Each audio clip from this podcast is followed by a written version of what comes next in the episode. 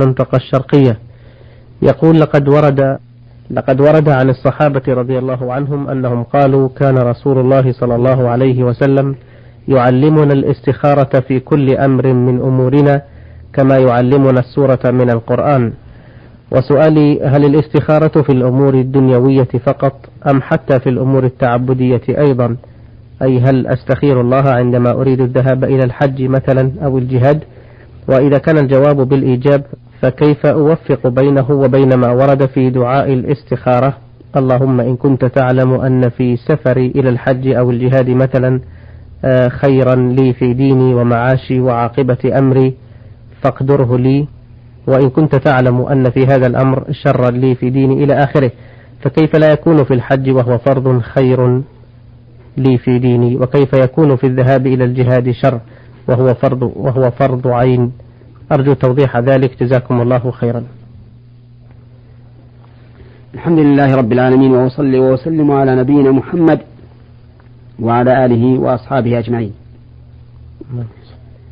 الحديث الوارد عن النبي صلى الله عليه وسلم في الاستخارة شامل عام في كل أمر يهم به الإنسان ولا يدري الخيرة في فعله أم في تركه. فإنه يستخير الله تعالى. ولكنه لا يتناول الأمور المفروضة على المرء لأن فعل الأمور المفروضة على المرء خير بلا تردد. وعلى هذا فإذا وجب الحج على الإنسان وتمت شروط الوجوب فإن عليه أن يحج بدون استخارة. كما أنه إذا أذن لصلاة الظهر مثلا فإنه يجب عليه أن يصلي بدون استخارة. وكذلك إذا وجب عليه الجهاد وصار فرض عين عليه فإنه يجب عليه أن يجاهد بدون استخارة. نعم. ولكن إذا كان الشيء مشروعا ولكن إذا كان الشيء مشروعا وليس بواجب عليه فإنه يمكن أن تدخل فيه الاستخارة بمعنى أن المشروعات بعضها أفضل من بعض. فقد يريد الإنسان أن يعتمر عمرة تطوع أو يحج حج تطوع ولكن لا يدري الحج أفضل أم بقاؤه في بلده للدعوة إلى الله والإرشاد وتوجيه المسلمين والقيام بمصالح أهله وبيته أفضل. فيستخير الله سبحانه وتعالى حينئذ. يستخير لا لأنه قد شك في فضل العمرة ولكن لأنه قد شك هل الذهاب إلى العمرة في هذا الوقت أفضل أم البقاء في بلده أفضل. وهذا أمر وارد ويمكن فيه الاستخارة. نعم. ومن تأمل حديث الاستخارة وهدي النبي صلى الله عليه وسلم علم أنها لا تشرع إلا في الأمر الذي يتردد فيه الإنسان. أما الأمر الذي ليس فيه شيء ليس فيه تردد فإنه لا استخارة له لا تشرع فيه الاستخارة. وكما أسلفت الأمور الواجبة لا تحتمل التردد والشك في فعلها لوجوب القيام بها على على كل حال. ما دامت الشروط الوجوب واجبة وما دامت شروط الوجوب موجودة. نعم. آه، السؤال الثاني يقول تقدم شاب صالح لخطبة فتاة. والفتاة وأهلها كلهم مقتنعون بهذا الشاب من حيث الخلق والصلاح والتمسك بالإسلام. ولكن أخ الفتاة الكبير وهو ولي أمرها لأن والدها متوفى اشترط على الشاب أمرا ماديا. وقدر الله أنه لم يتمكن من تحقيقه. والفتاة وكل أهلها بما فيهم إخوانها من الآخرين وهم بالغون أيضا موافقون على الزواج. فهل يحق لإخوان الفتاة الآخرين أن يتولوا تزويجها بدون موافقة أخيها الكبير؟ مع العلم أن هذا الأخ هو أيضا مقتنع بالخاطب من جميع النواحي ولكن موافقته متوقفة على هذا الشرط المادي البحت. نعم إذا تقدم رجل إلى امرأة يخطبها وكان كفءا في دينه وخلقه ورضيت به ورضي إخوتها فإنها تزوج به. ومن عارض منهم فإنه لا يلتفت إلى معارضته. حتى ولو كان هو الولي الخاص فإنه ليس له الحق في أن يمنعها من أن تتزوج بكفر. ولها في هذه الحال أن ترفع الأمر إلى الحاكم الشرعي من أجل أن يوكل من يزوجها من أوليائها. وأما إذا كانوا إخوة وكلهم إخوة وكلهم إخوة أشقاء فإن كل واحد منهم ولي بنفسه لا يحتاج إلى توكيل ولا الذهاب إلى الحاكم. فإذا امتنع أخوها الكبير من أن يزوجها إلا بهذا الشرط المادي البحت فإن لبقية إخوانها البالغين الذين تمت فيهم شروط الولاية لكل واحد منهم أن يزوجها وعلى هذا فيقال للكبير إن زوجتها فإننا نحترمك ونجعل الأمر إليك وإن لم تزوجها فإن أحدنا يتولى تزويجها وفي هذه الحال إذا تولوا. إذا تولى تزويجها أحدهم فإنه فإن النكاح يكون صحيحا لأن لأن ولايتهم على أختهم سواء حيث إن الكل منهم أخ شقيق. وإني بهذه المناسبة أنصح هذا الأخ الكبير إذا كان ما ذكر عنه صدقا أنصحه فأقول له اتق الله عز وجل لا تمنع هذه المرأة من كفئها الذي خطبها وهي راضية به. من أجل حطام الدنيا ولعاع الدنيا. بل إنك إذا اشترطت شيئا لنفسك فإنه لا يحل لك وكل ما اشترطته فإنه يكون للزوجة لأنه صداقها. وقد قال الله تبارك وتعالى وآتوا النساء صدوقاتهن نحلة فإن طبن لكم عن شيء منه نفسا فكلوه هنيئا مريئا فجعل الصداقة لهن وجعل التصرف فيه لهن وليس لك حق منه. فاتق الله يا أخي بنفسك في نفسك وفي من ولاك الله عليه. واعلم أن ولايتك هذه أنت وإخوانك فيها على حد سواء فإن كل واحد منكم أخ شقيق فإن زوجتها فأنت مشكور على ذلك وإن لم تزوجها فإن لهم شرعا أن يزوجوها ولكن كونك تتولى تزويجها وتسلم العائلة من المشاكل هذا هو الخير لك ولإخوانك وأختك. نعم. جزاكم الله خيرا. هذه الرسالة من الأخت أم قصي من العراق محافظة نينوى. تقول إنها أفطرت الثمانية أيام الأخيرة من شهر رمضان الماضي بسبب الدورة الشهرية ولكنها في ذلك الوقت لم تكن تصلي وإنما تصوم رمضان فقط. ولكنها الآن والحمد لله قد ندمت على إهمالها وتركها الصلاة وتابت إلى الله. لذلك فهي تسأل هل عليها أن تقضي تلك الأيام الثمانية فقط أم تقضي الشهر كله؟ وهل يقبل الصوم مع ترك الصلاة؟ إذا كانت تاركة للصلاة تركا مطلقا لا تصلي أبدا فإن ترك الصلاة كفر. يخرج به الإنسان من الملة والكافر لا يؤمر بقضاء ما يجب على المكلف من عبادات. بدليل قوله تعالى قل للذين كفروا إن ينتهوا يغفر لهم ما قد سلف. وعلى هذا فإذا كان شهر رمضان الذي مر عليها قد مر عليها وهي لا تصلي أبدا فإنه لا يصح منها إذا صامت ولا يلزمها قضاؤه إذا أسلمت. وما دامت الآن أسلمت بعودتها إلى فعل الصلاة فإنه لا يجب عليها قضاء ما تركته حين تركها للصلاة لما أشرنا إليه آنفا.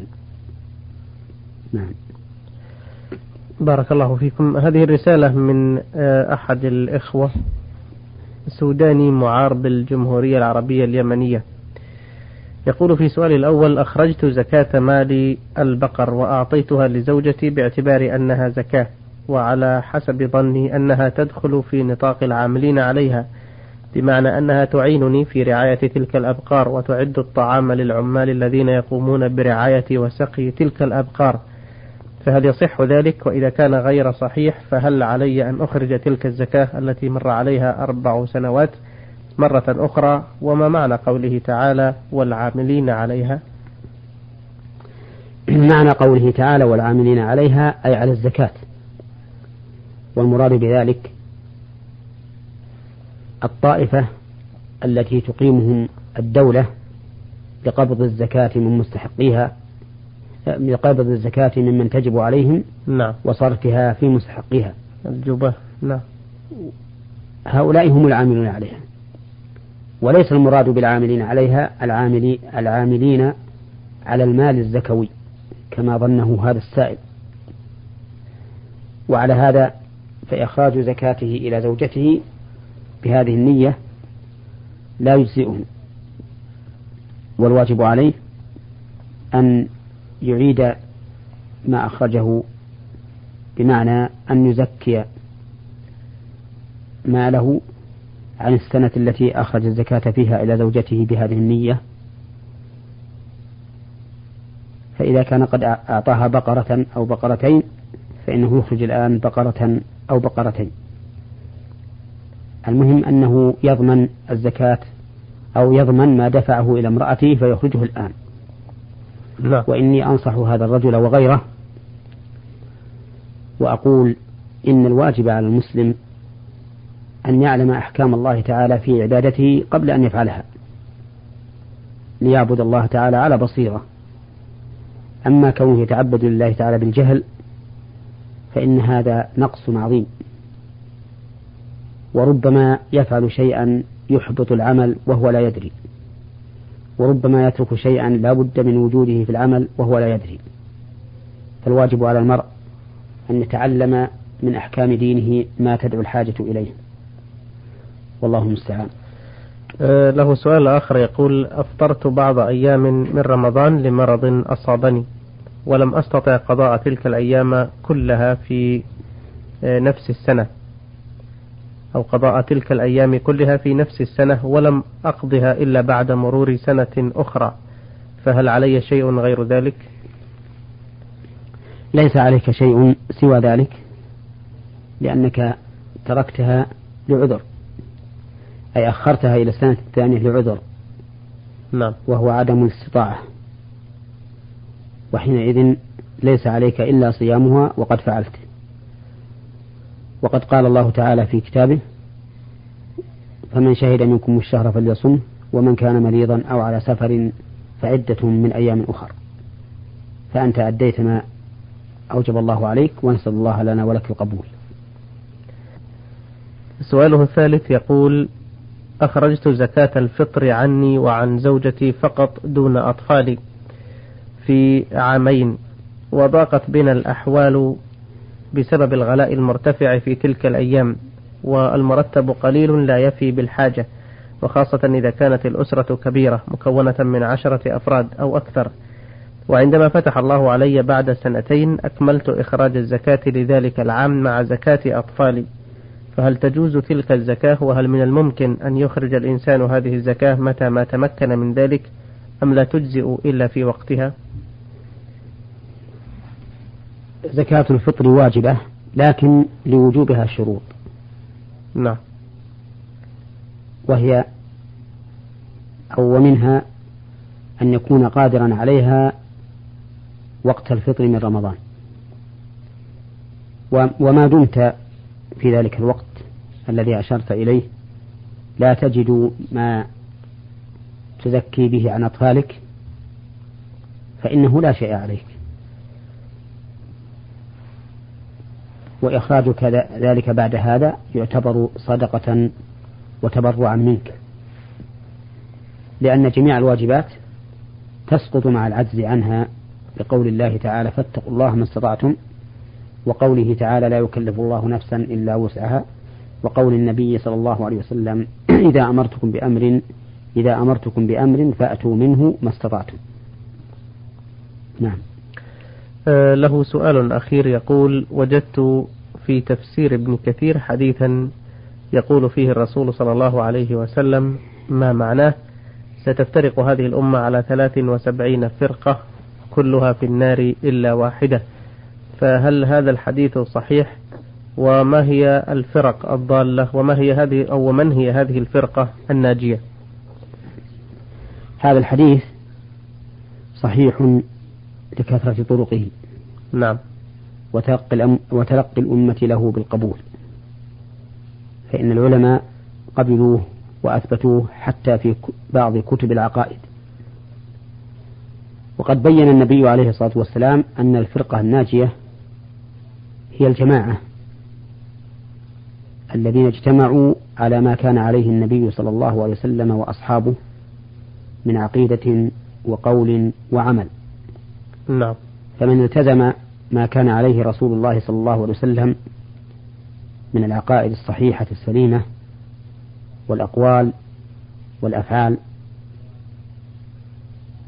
المشروعة فإن ذلك هو الفرقة الناجية. ولا يختص ذلك بزمن ولا بمكان بل كل من التزم هدي الرسول عليه الصلاة والسلام ظاهرا وباطنا فهو من هذه الجماعة الناجية. وهي ناجية في الدنيا من البدع والمخالفات وناجية في الآخرة من النار نعم. نعم.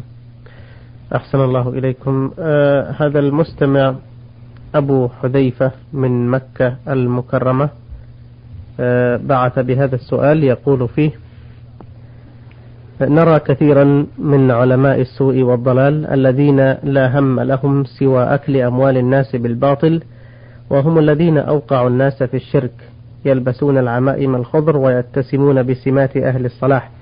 وقد ولكنهم لا يصلون وإذا سئلوا لماذا لا تصلون يقولون نحن نصلي في المسجد الحرام بمكة.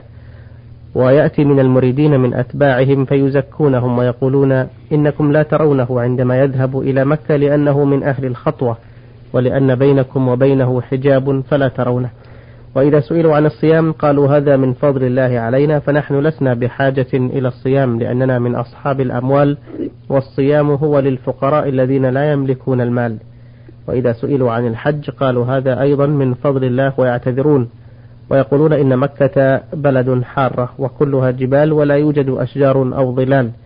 وفي المقابل نرى البعض من الناس ممن يستمعون لهم عندما يؤدون العمرة أو الحج نراهم يطوفون لهم ويدعون لهم ويؤدون الصلاة لهم في كل جزء من المسجد الحرام.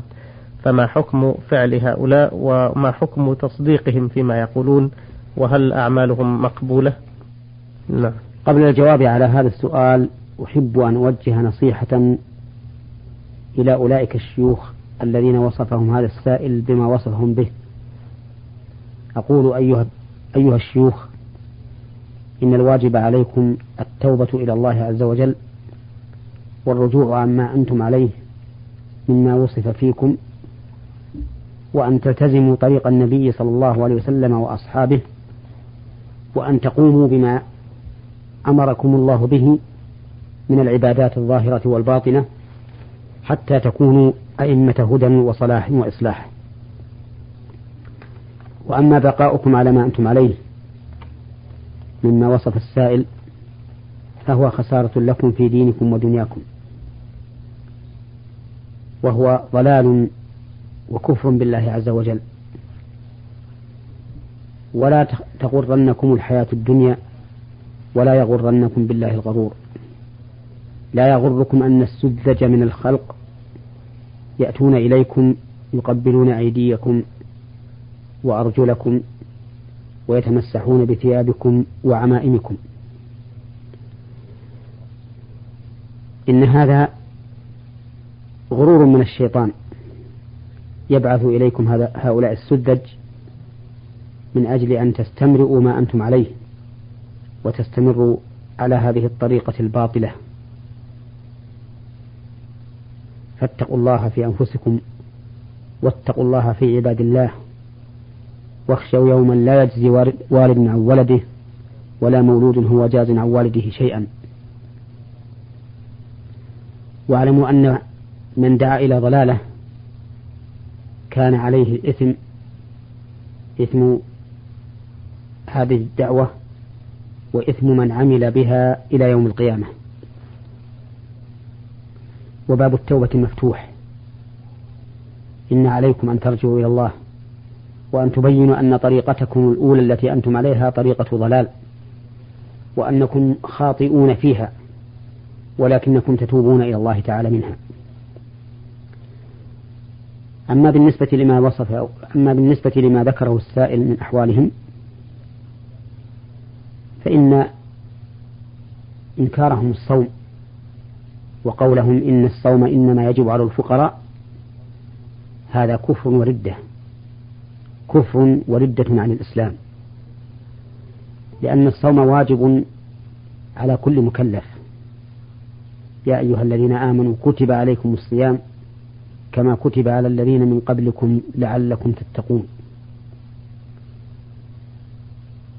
فمن أنكر وجوب الصيام على الأغنياء وقال إنه واجب على الفقراء فقط فقد كفر بالقرآن وكفر بالسنة وكذب إجماع المسلمين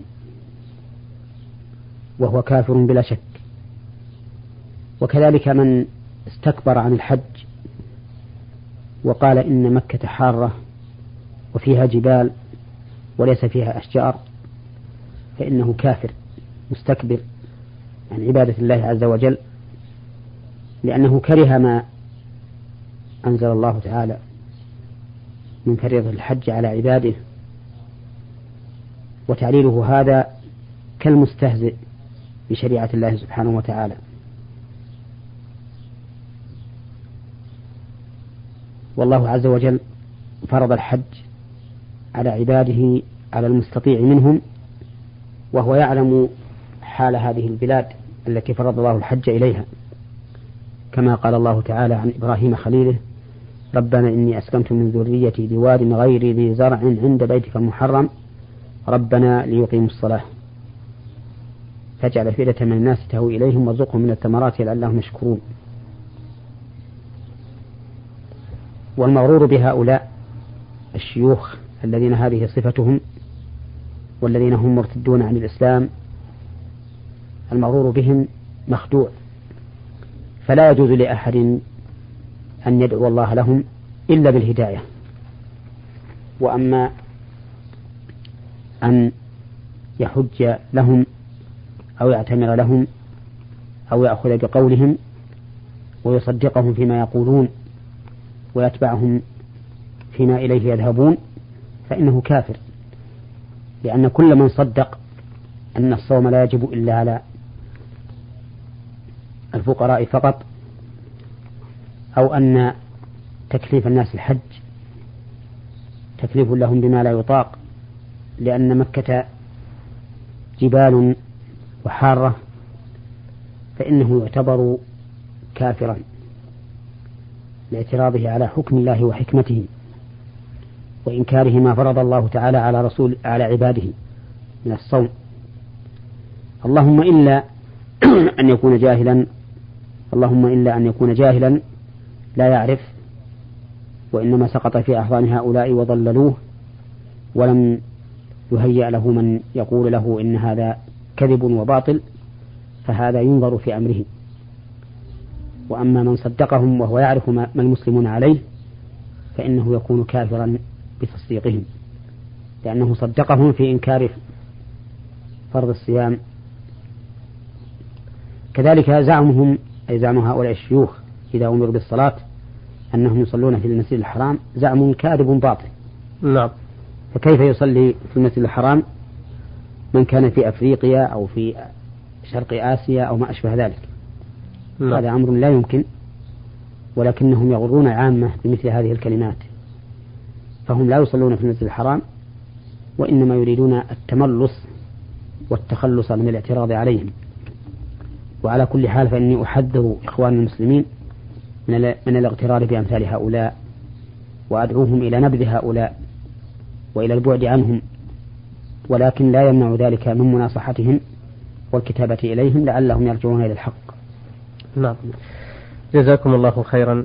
أيها الإخوة الكرام في حلقتنا اليوم أجاب فضيلة الشيخ محمد بن صالح العثيمين المدرس بكلية الشريعة بجامعة الإمام محمد بن سعود الإسلامية بالقصيم وإمام وخطيب المسجد الجامع الكبير بعنيزة. في حلقتنا اليوم عن أسئلة الإخوة عين عين من الخبر المنطقة الشرقية والسائلة أم قصي من العراق نينوى والأخ السوداني معار بالجمهورية العربية اليمنية والمستمع أبو حذيفة مقيم بمكة المكرمة. أه نشكره جزيل الشكر على إجابته ولكم أيضا جزيل شكرنا على حسن متابعتكم وإلى أن نلقاكم في حلقة قادمة إن شاء الله. نستودعكم الله تعالى والسلام عليكم ورحمة الله وبركاته. نور على الدرب برنامج يومي يجيب فيه أصحاب الفضيلة العلماء على أسئلة المستمعين الدينية والاجتماعية. البرنامج من تقديم وتنفيذ أحمد عبد العزيز الغامدي.